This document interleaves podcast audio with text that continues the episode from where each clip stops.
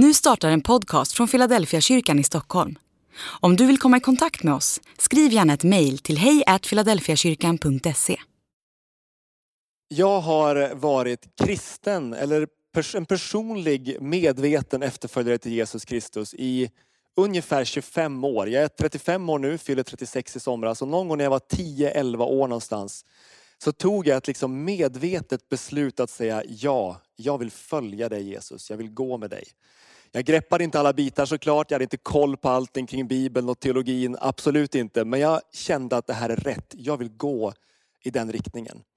Eh, och en av de saker som jag väldigt tidigt fick, fick lära mig och liksom ta emot av mina ledare och de jag hade runt omkring mig, det är att när man har sagt ja till Jesus så finns verkligen Guds närvaro konstant i ens liv. Och Guds egen ande finns och verkar runt omkring oss, talar till människor, gör saker och vi kan få haka in i det Gud gör. Det där fick jag med mig väldigt tidigt, så som jag minns det från min hemförsamling och från de miljöer där jag växte upp. Men även om jag fick med mig det där tidigt, att Gud är närvarande, han finns hos mig, så inser jag genom livet att det är inte alltid jag har liksom uppfattat Guds röst eller uppfattat Guds närvaro. Rätt så ofta så springer jag omkring och jag fattar mina olika beslut och jag gör mina saker. Jag går från det ena till det andra och fyller upp kalendern. Och så kan det gå en lång tid utan att jag riktigt kan sätta fingret på att ja, men där upplevde jag Gud tala. Där kände jag hans liksom viskning eller där upplevde jag hans närvaro. Och jag tror att det till stor del beror på mig själv. Det beror inte på att Gud är långt borta. Han är nära mig konstant. Men jag är ibland liksom på språng åt olika håll och jag missar det han gör. Men det jag har märkt, det är att de gånger jag stannar upp, liksom röjer undan lite grann och ger plats till Gud att få komma och tala, då händer alltid någonting. Kanske inte alltid på en gång, men på sikt så märker jag att det där spelar roll för mitt liv och det spelar roll för min dag och för mitt liv på längre sikt. Idag skulle jag vilja få tala en liten stund till er om att stanna upp i Guds närvaro och vad det kan få betyda för en människa att göra det. Och jag ska också intervjua en man som heter Hans i slutet av den här predikan. Så haka på hela vägen och lyssna också på den intervjun sen. Jag ska läsa ifrån Lukas evangelium kapitel 10 och vers 38 till vers 42. Lukas 10, vers 38 till vers 42. Där står det så här. Medan de var på väg gick han, alltså Jesus, in i en by och en kvinna som hette Marta bjöd honom hem till sig. Hon hade en syster vid namn Maria som satte sig vid, vid Herrens fötter och lyssnade till hans ord. Men Marta tänkte på allt hon hade att ordna med. Hon kom och ställde sig framför Jesus och sa, Herre, bryr du dig inte om, min, att, om att min syster låter mig ensam ordna med allt? Säg åt henne att hjälpa till.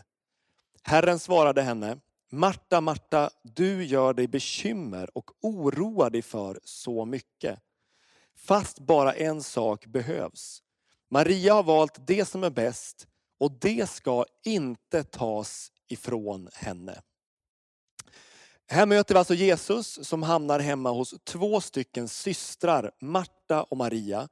Och det är ganska intressant att bara lägga märke till hur olika de här systrarna reagerar på Jesu besök. Man måste ju komma ihåg att Jesus var ju, började ju bli en ganska känd förkunnare, en känd lärare, en känd gestalt i det här området. Och han kommer nu hem till dem och de reagerar väldigt olika på, hur, på, hur han, på, på hans eh, ankomst hem till deras hus. Om man börjar med den första systern, Marta, så märker man att hon på en gång börjar fixa med allt det där som måste fixas i huset. Hon eh, ställer fram saker, hon roddar med grejer, hon ställer undan det som står i vägen.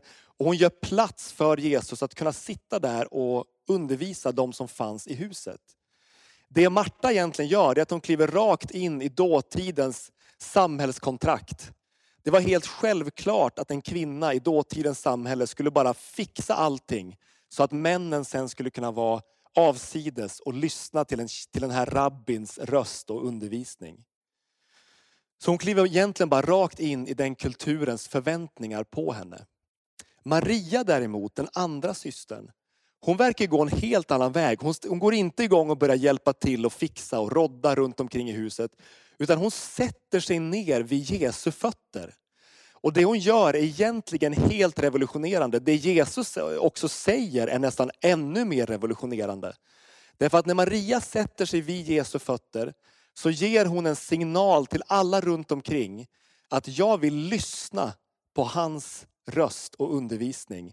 För att också i min tur kunna ta den där undervisningen, de där orden, de där, de där, den där närvaron som han kommer med vidare till andra människor.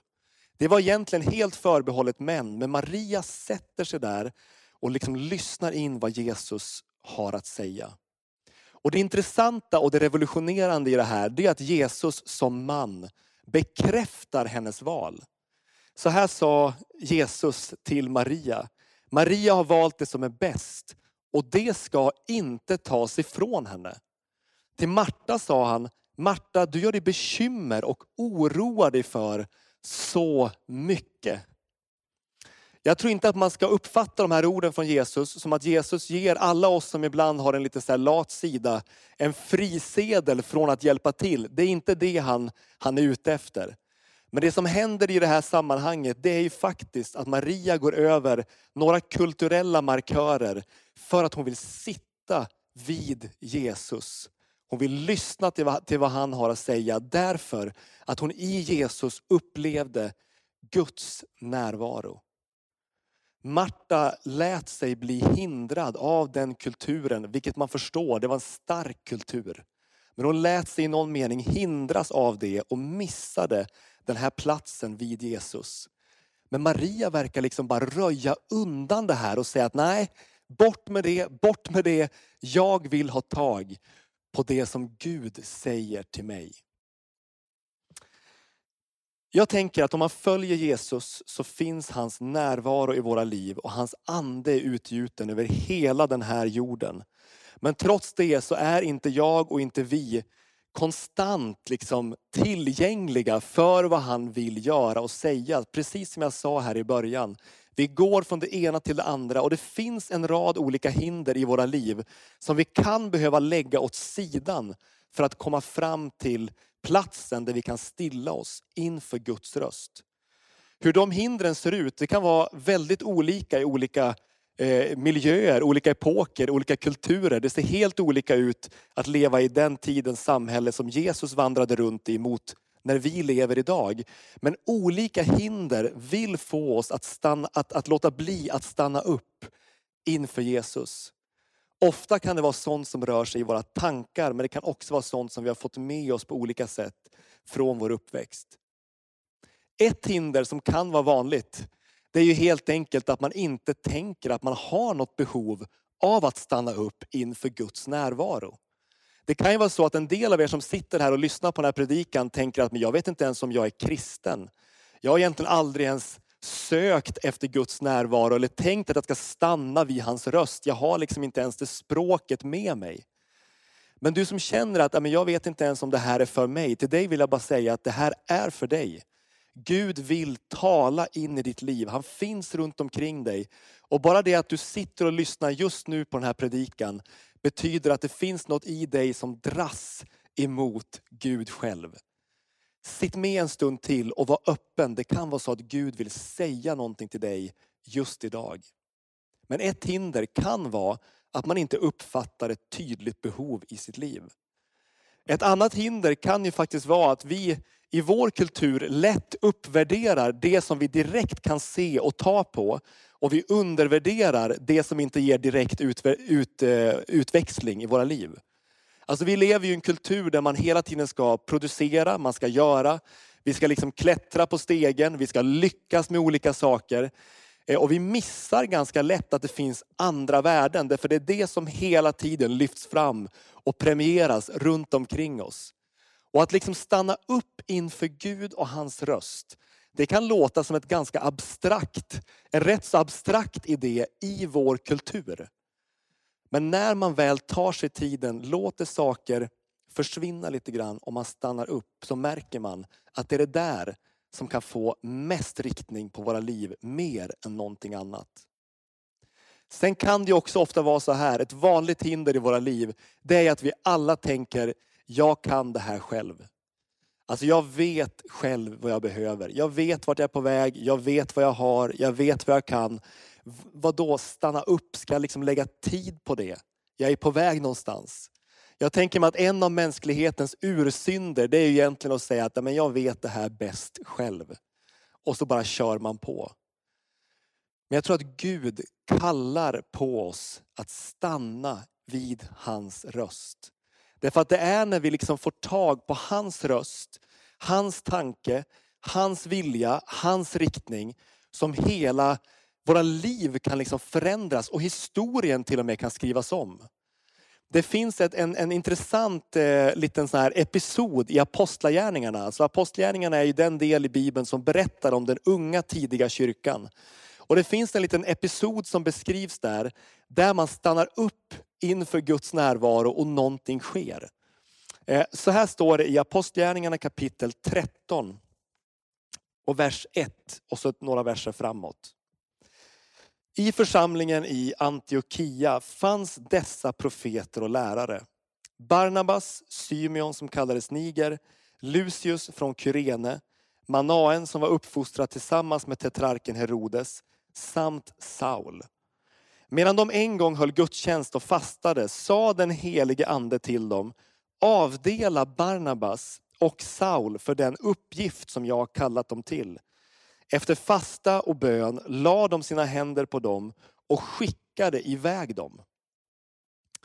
Eh, alltså vad är hela poängen med att fira gudstjänst och att fasta, alltså att lägga bort någonting i sitt liv för att vara med Gud?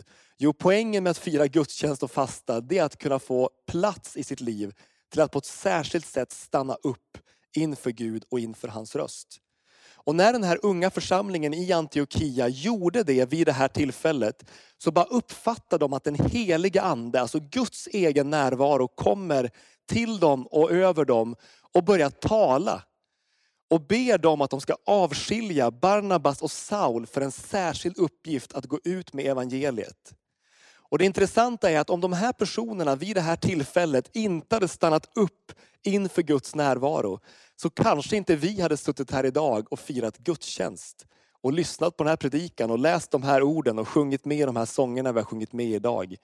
Det hade en avgörande skillnad för många, många människor att de stannade, lyssnade och gick.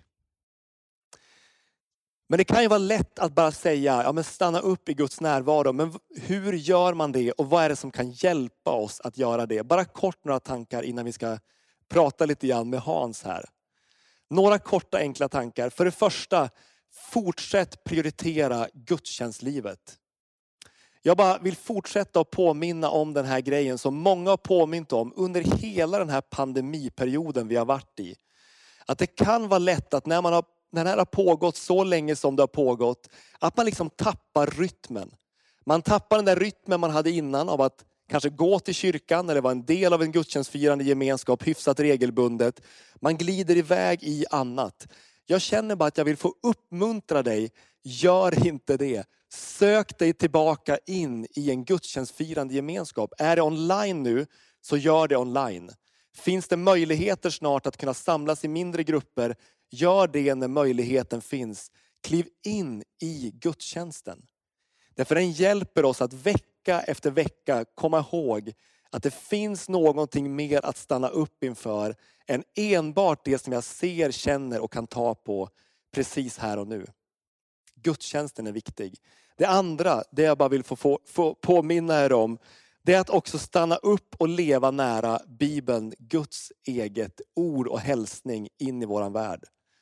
Jag tror att när man säger ibland så här att ja, men det är värt att stanna upp inför Gud och inför hans närvaro, så kan det också vara så att det vi egentligen börjar stanna upp inför mer än någonting annat, det är våra egna tankar. Och det är inget fel att stanna upp inför sina egna tankar. Jag tror att Gud både verkar i våra egna tankar och Gud vill att vi ska använda vårt förnuft och allt det vi har fått av honom. Men det finns alltid en risk för oss alla att vi egentligen bara stannar upp inför enbart det jag själv kan tänka ut, det jag själv kan få tag på och det jag själv kan gå med. Och jag tror att en av de bästa vägar till att komma förbi det, det är att konstant försöka dra sig själv in i Bibelns berättelser och leva i dem, följa dem och baka in sitt eget liv in i de här berättelserna. Därför när vi stannar upp vid de orden, evangelierna, breven, berättelserna, historierna, så är det som att vi stannar upp inför Guds tidlösa hälsning in i våran värld. Om du har liksom haft en svår, en svår tid att plocka upp de här orden, de här berättelserna, de här böckerna. Försök att göra det tillsammans med någon annan. Starta en bibelläsningsplan, gör det ihop med någon annan person som du känner, som du kan dela tankar och funderingar och brottning med. Det jag egentligen bara vill uppmuntra er till idag, det är att försöka med jämna mellanrum röja undan sånt som vill ställa sig som hinder från att faktiskt sitta ner vid Guds fötter. Det kommer se olika ut vid olika tillfällen. Det kommer vara olika för olika människor hur man liksom kan stilla sig och komma åt sidan och liksom landa in i att lyssna efter Jesu ord. Men hitta ditt sätt och gör det tillsammans med gemenskapen av människor som vill gå den vägen och tillsammans med de ord som Gud genom olika författare i historien har talat. Guds närvaro är inte någonting som får oss att liksom sjunka ner och bara försvinna i vår egen värld. Det är någonting som laddar oss med kraft, energi och frid så att vi också kan gå ut och leva för Gud mitt i den här världen. Eh, jag skulle vilja bara få presentera en person som finns med här i kyrkan, har funnits med under en period här i kyrkan och som också har gått i vår alfakurs. Eh, Hans, skulle du vilja komma fram till mig? Välkommen fram Hans. Tjenare Hans, trevligt. Du kan komma lite mer nära till mig, tror jag funkar. Eh, kul att eh, se dig här i kyrkan igen. Detsamma, jättekul. Eh, du Hans, du eh, kommer ju inte från en, en, kyrklig, eller vad ska man säga, kristen bakgrund. Hur hamnade du här i kyrkan i Tyresö? Precis, det stämmer. Ehm, jag har däremot varit nyfiken på kristen tro under ganska många år faktiskt. Men trott eller upplevt eller antagit att det är inget för mig. Att jag inte hör hemma, inte passar in riktigt i kyrkan. Ehm, sen kom jag i kontakt med LP, verksamheten i mitt arbete. Ehm, och vi samarbetade lite grann. Och därifrån var steget till Pingstkyrkan inte så jättelångt tror jag. Mm. Ehm, och så gick jag på en gudstjänst eh, och tittade mig omkring och såg att wow, det är helt normala människor här mm. faktiskt. Så, så jag fortsatte att gå. Underbart. Och, och sen hakade du på en alfa. Du, du kom hit någon gång 2019 om jag minns rätt. Mm. Och sen hakade du på alfakurs här nu i höstas var det väl? Vi har hållit på ganska länge. Vi har haft en långt utdragen alfakurs därför att olika restriktioner har kommit och vi har fått ändra längs med vägen. Men du hakade på i alfakursen. Vad har den liksom fått betyda för dig, alfakursen rent allmänt?